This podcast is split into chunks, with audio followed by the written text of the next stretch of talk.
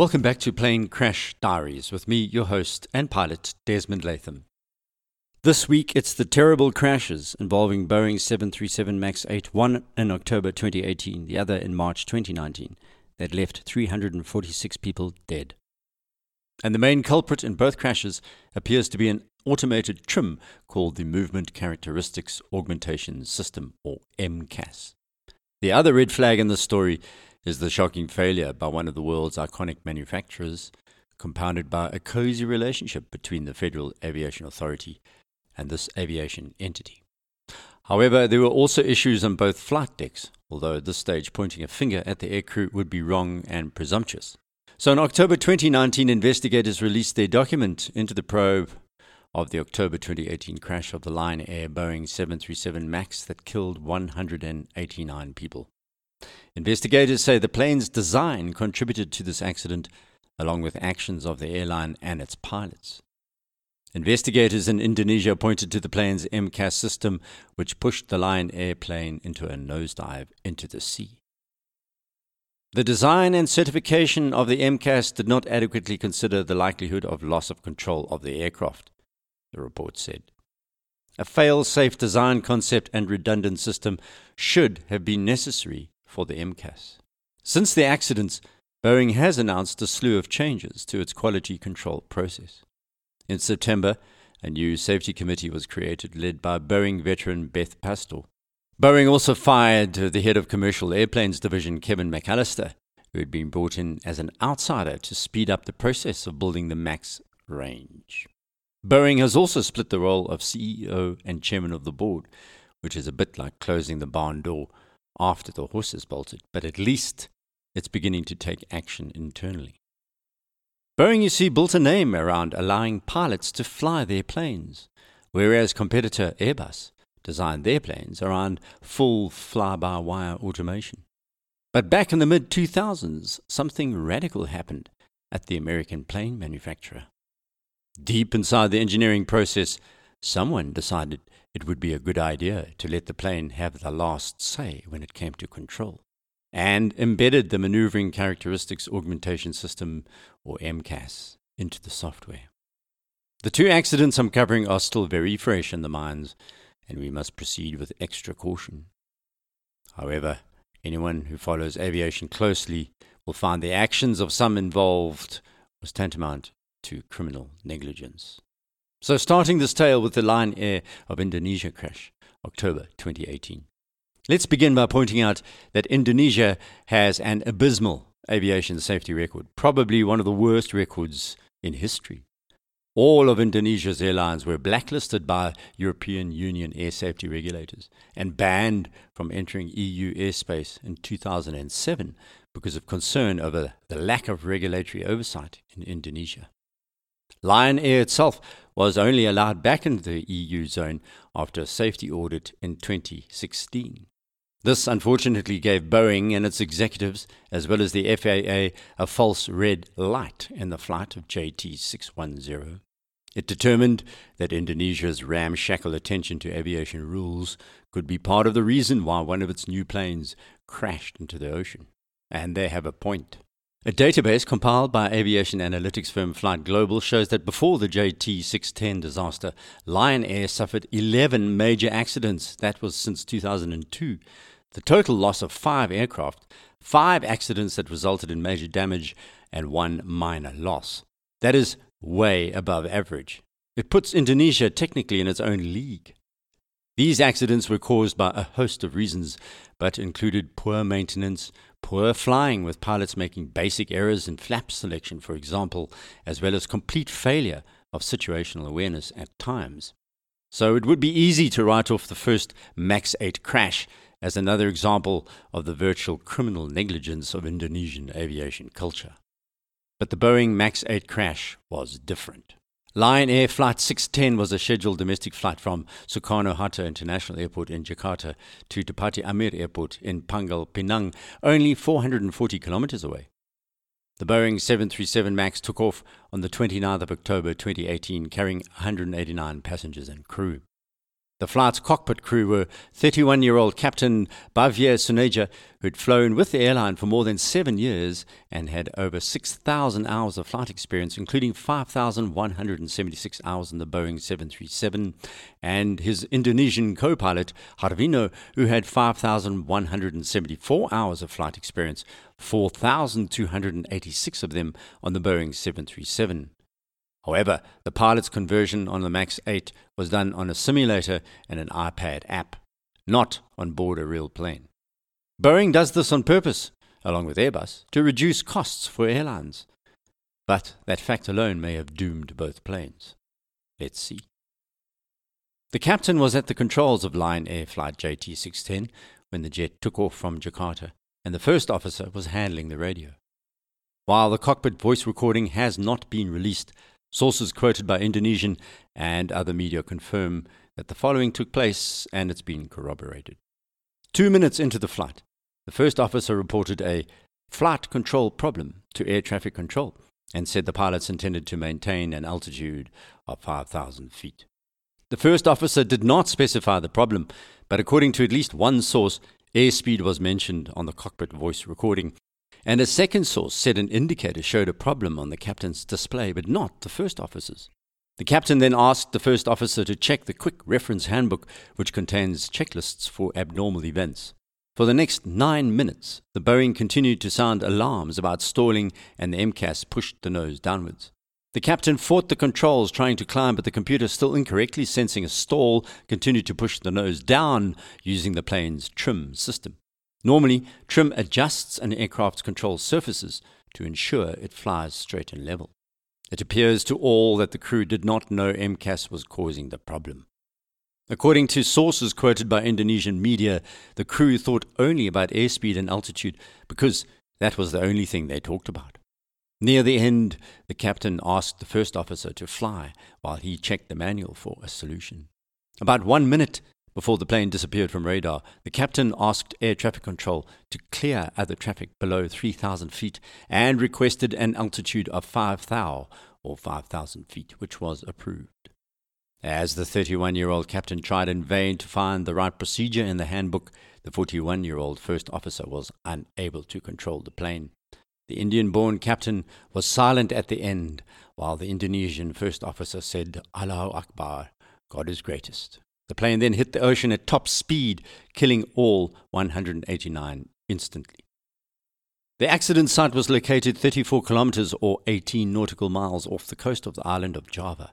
Investigators examining the Indonesian crash are considering how a computer ordered the plane to dive in response to data from a faulty sensor and whether the pilots had enough training to respond appropriately to the emergency, amongst other factors. Very quickly, on November 2018, the Indonesian National Transportation Safety Committee, or NTSC, released its preliminary accident report. It said a glitch had been picked up by pilots flying the same plane a day earlier. After airspeed and altitude problems, an angle of attack sensor was replaced and tested just before this accident. It confirmed reports the day before where pilots had experienced exactly the same conditions with MCAS pushing the nose down. The aircrew on that flight had switched off the electrical engine, which drove the trimming and continued with manual trim. That had saved everyone on board. Instead of this being part of what is known as a possible critical system malfunction, it wasn't even called an emergency. It was not logged as an incident, which means aviation authorities needn't investigate. These pilots and their passengers went home alive because they thought it wasn't a serious incident. The runaway stabilizer non normal checklist was run, the electric stabilizer trim was turned off, and the flight continued with manual trim. The issues were reported after landing.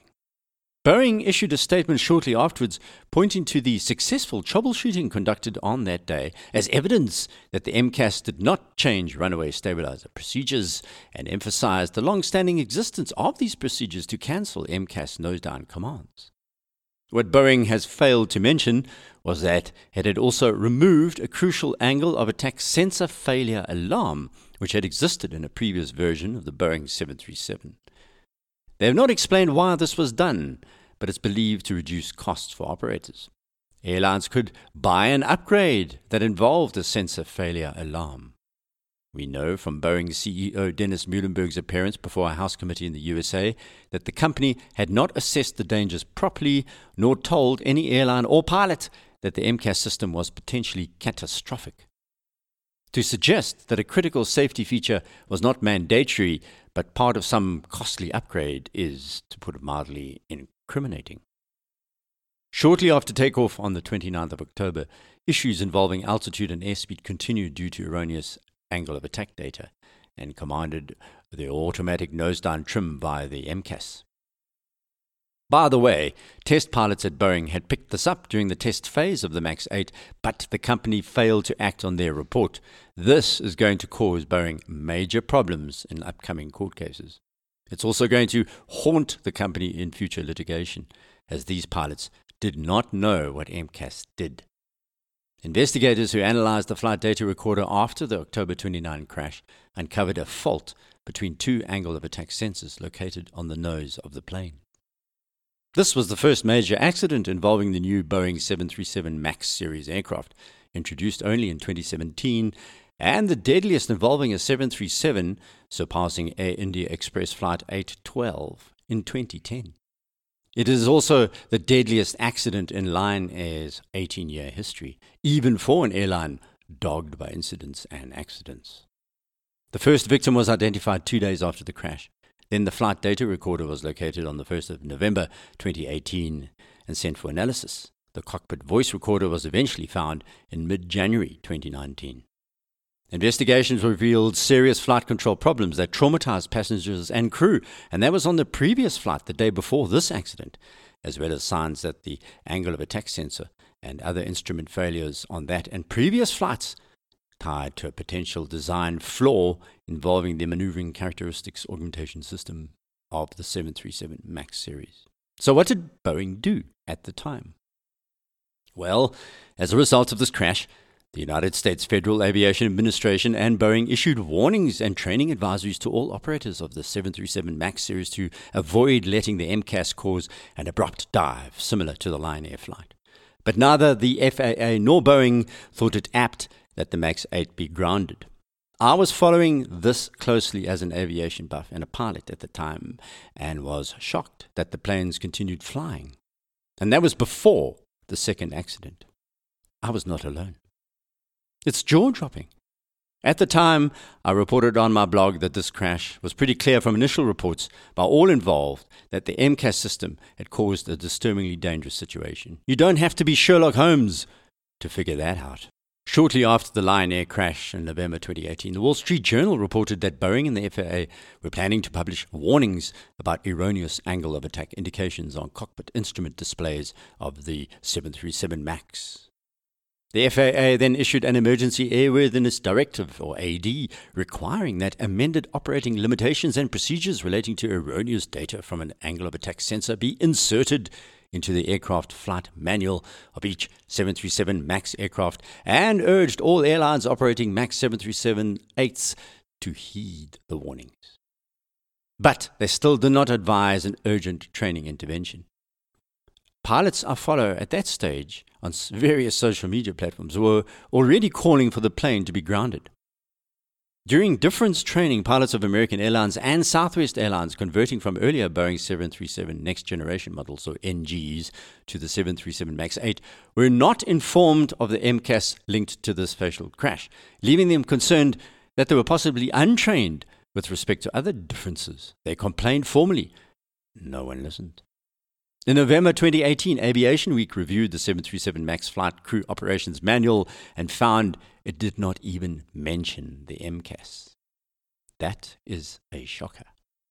American Airlines Allied Pilots Association and Southwest Airlines Pilots Association were also caught unaware.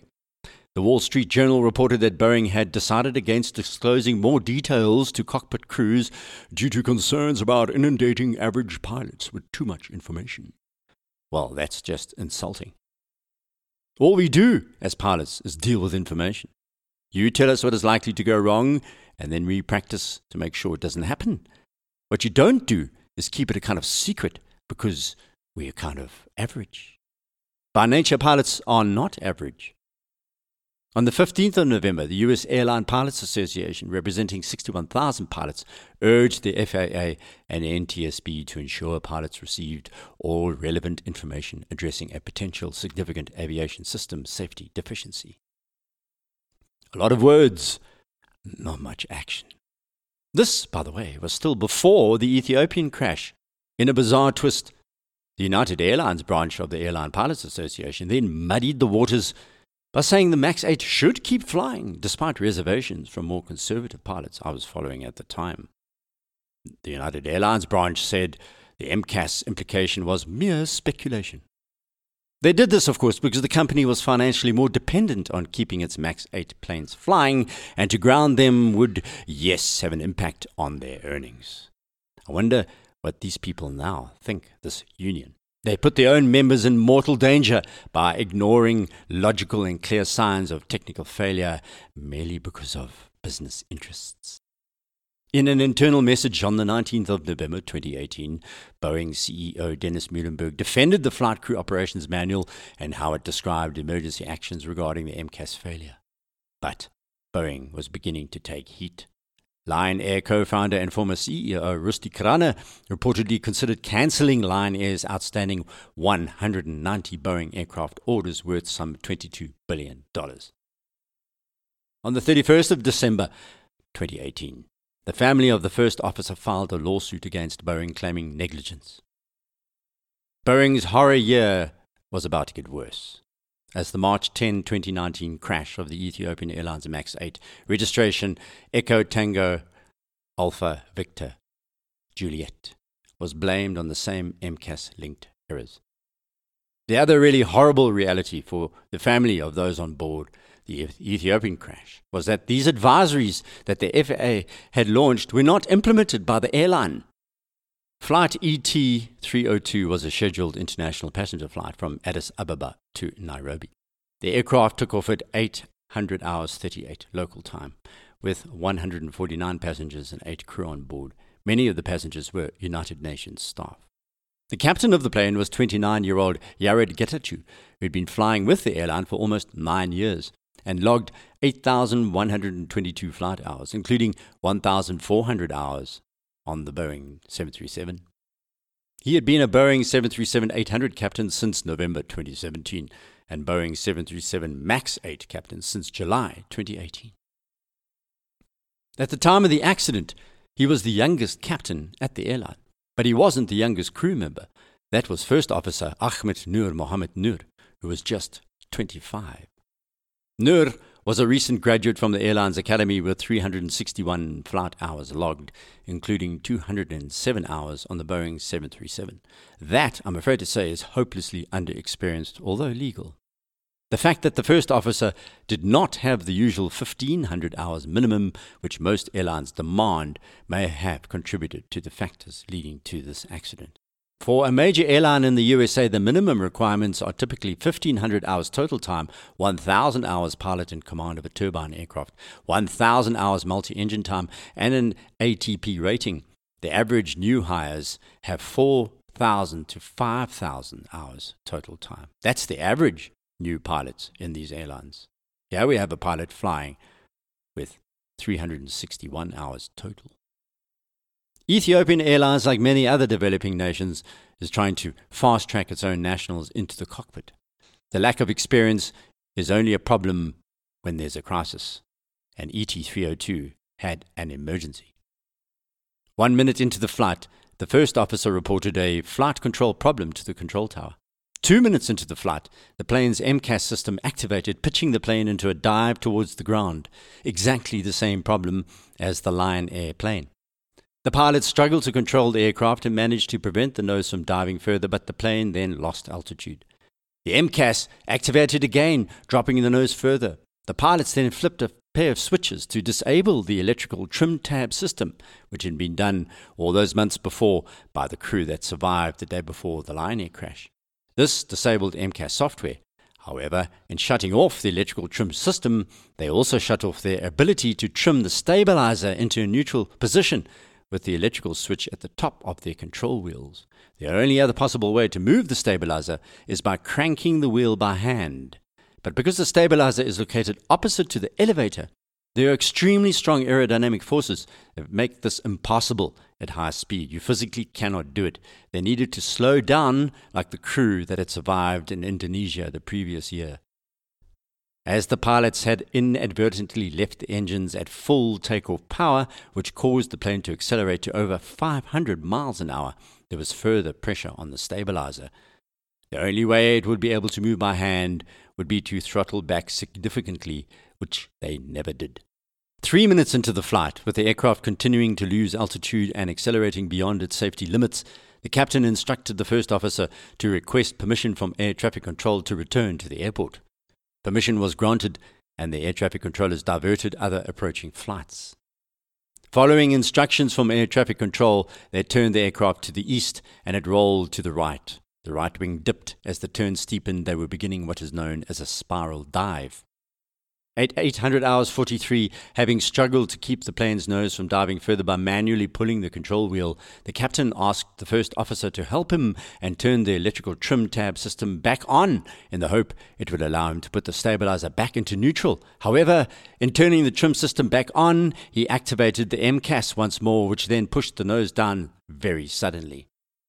The captain and first officer attempted to raise the nose by manually pulling their control wheels, but the aircraft continued to plunge towards the ground. The aircraft disappeared from radar screens and crashed at 800 hours 44, six minutes after takeoff. The Boeing hit the ground at nearly 700 miles an hour. There were no survivors. It crashed in a farm field near the town of Bishoftu, 62 kilometers southeast of Addis Ababa.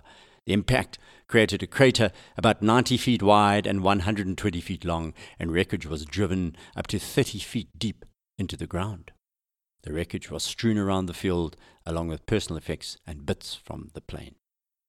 Members of Interpol and Blake Emergency Services, a British disaster response firm contracted by the Ethiopian government, then arrived to gather human tissue for DNA testing, and the Israeli police forensics team also arrived to assist in identifying remains. The black boxes were both recovered on the 11th of March 2019. These were sent to Paris for inspection by the BEA, the French Aviation Accident Investigation Agency. 22 people on board were affiliated with the United Nations, including seven from the World Food Programme alone. Notable victims on board included the Italian archaeologist and counselor for cultural heritage of Sicily, Sebastiano Tusa, and Nigerian Canadian academic Pius Adesanmi. Slovak politician Anton Hrnko lost his wife and two children in the crash. All of these families are seeking answers to serious questions, and Boeing is in the firing line. The MCAS system was implicated in this second crash in March 2019, following which all 737 MAX aircraft were grounded worldwide. Well, I say worldwide China, EU, Canada, South Africa, but not the United States. More jaw dropping. If the FAA had been part of a banana republic, you perhaps would have understood, but it works in the world's most developed aviation sector. This is a really shocking indictment of both the FAA and Boeing. The initial reports clearly showed a real technical problem with MCAS, and I followed commercial pilots at the time who were flying the MAX 8 and were very angry with both Boeing and the airlines for hesitating. The initial report showed that the angle of attack sensors in both cases had been indicating different speeds, which confused MCAS, and the software had been designed to override anything the pilot did. What compounded these accidents was the sets of aircrew had not been trained in MCAS failures of this sort. But the real problem began with Boeing and its rushed redesign of the 737, which the company fast tracked to compete with Airbus. Because the redesigned 737 had bigger CFM International LEAP engines, it meant these engines needed to be placed higher and further forward in relation to the wing than the previous 737 models. What this does is destabilizes the aircraft pitch at higher angles of attack. So, to deal with it, the engineers designed the yes Maneuvering Characteristics Augmentation System MCAS for the 737 MAX series. Scientific American and the Wall Street Journal reported that former Boeing engineers expressed the opinion that a nose down command triggered by a sensor single point of failure is known as a design flaw if the crew is not prepared. And the FAA was evaluating a fix of the possible flaw and investigating whether the pilot's transition training was adequate. Engineers flagged this as a catastrophic failure, but Boeing appears to have ensured that the final entry was critical, not catastrophic. The first has red flags, the second orange. This is the crux of the legal face that Boeing will face in the future. A malfunction in the angle of attack sensors could lead the MCAS system to believe that the aircraft was stalling when it wasn't, causing it to automatically dip the aircraft's nose to recover from a non existent stall, even in level flight. At high altitudes, that was bad enough. Close to the ground, catastrophic. The terrible fact is that no other plane since the disastrous Gloster Meteor crashes of 1966 had the same commercial plane been implicated in two fatal accidents within five months of each other. Boeing and the FAA are part of an unfortunate new record. Muilenburg and his executives should be ashamed of themselves. Eventually, the FAA and Boeing acted to ground the planes. A congressional process is underway, and one of the interviewees is an engineer who filed a scathing internal ethics complaint after alleging the company management blocked key safety improvements during the aircraft's development due to cost concerns. The US House Transportation and Infrastructure Committee members want to interview this engineer, Curtis Eubanks. He's written a 5,000 word report for them it also appears Boeing kept the engineer's report secret from the transportation panel, and this, along with other obvious missteps by the manufacturer, are going to come back to haunt Mr. Muilenburg and his fellow executives, along with their shareholders. I reported and followed the story very closely since October 2018, and I'm absolutely horrified by Boeing's actions. As a pilot, Boeing is close to my heart. It's always been an aircraft that elevated pilot skill above automation. But MCAS is going to be seen as a kind of software driven robot gone mad, combined with a company that preferred quick profits to proper risk analysis. These damages will end up running into tens of billions of dollars. Boeing's good name is forever sullied by these two accidents, and the company's muddled response, let alone the FAA's useless hand wringing, has damaged both in the sector. And by the way, in late September 2019, another problem was discovered in Boeing 737 NGs, which predate the MAX 8. What's known as the pickle forks, which hold part of the wing and main spar to the fuselage, have been found to have cracks. Thank goodness none have failed, but close to 1,700 planes have to be inspected. I'll be following this story as it unfolds in the future. But for now, aviate, navigate, and communicate safely. Goodbye.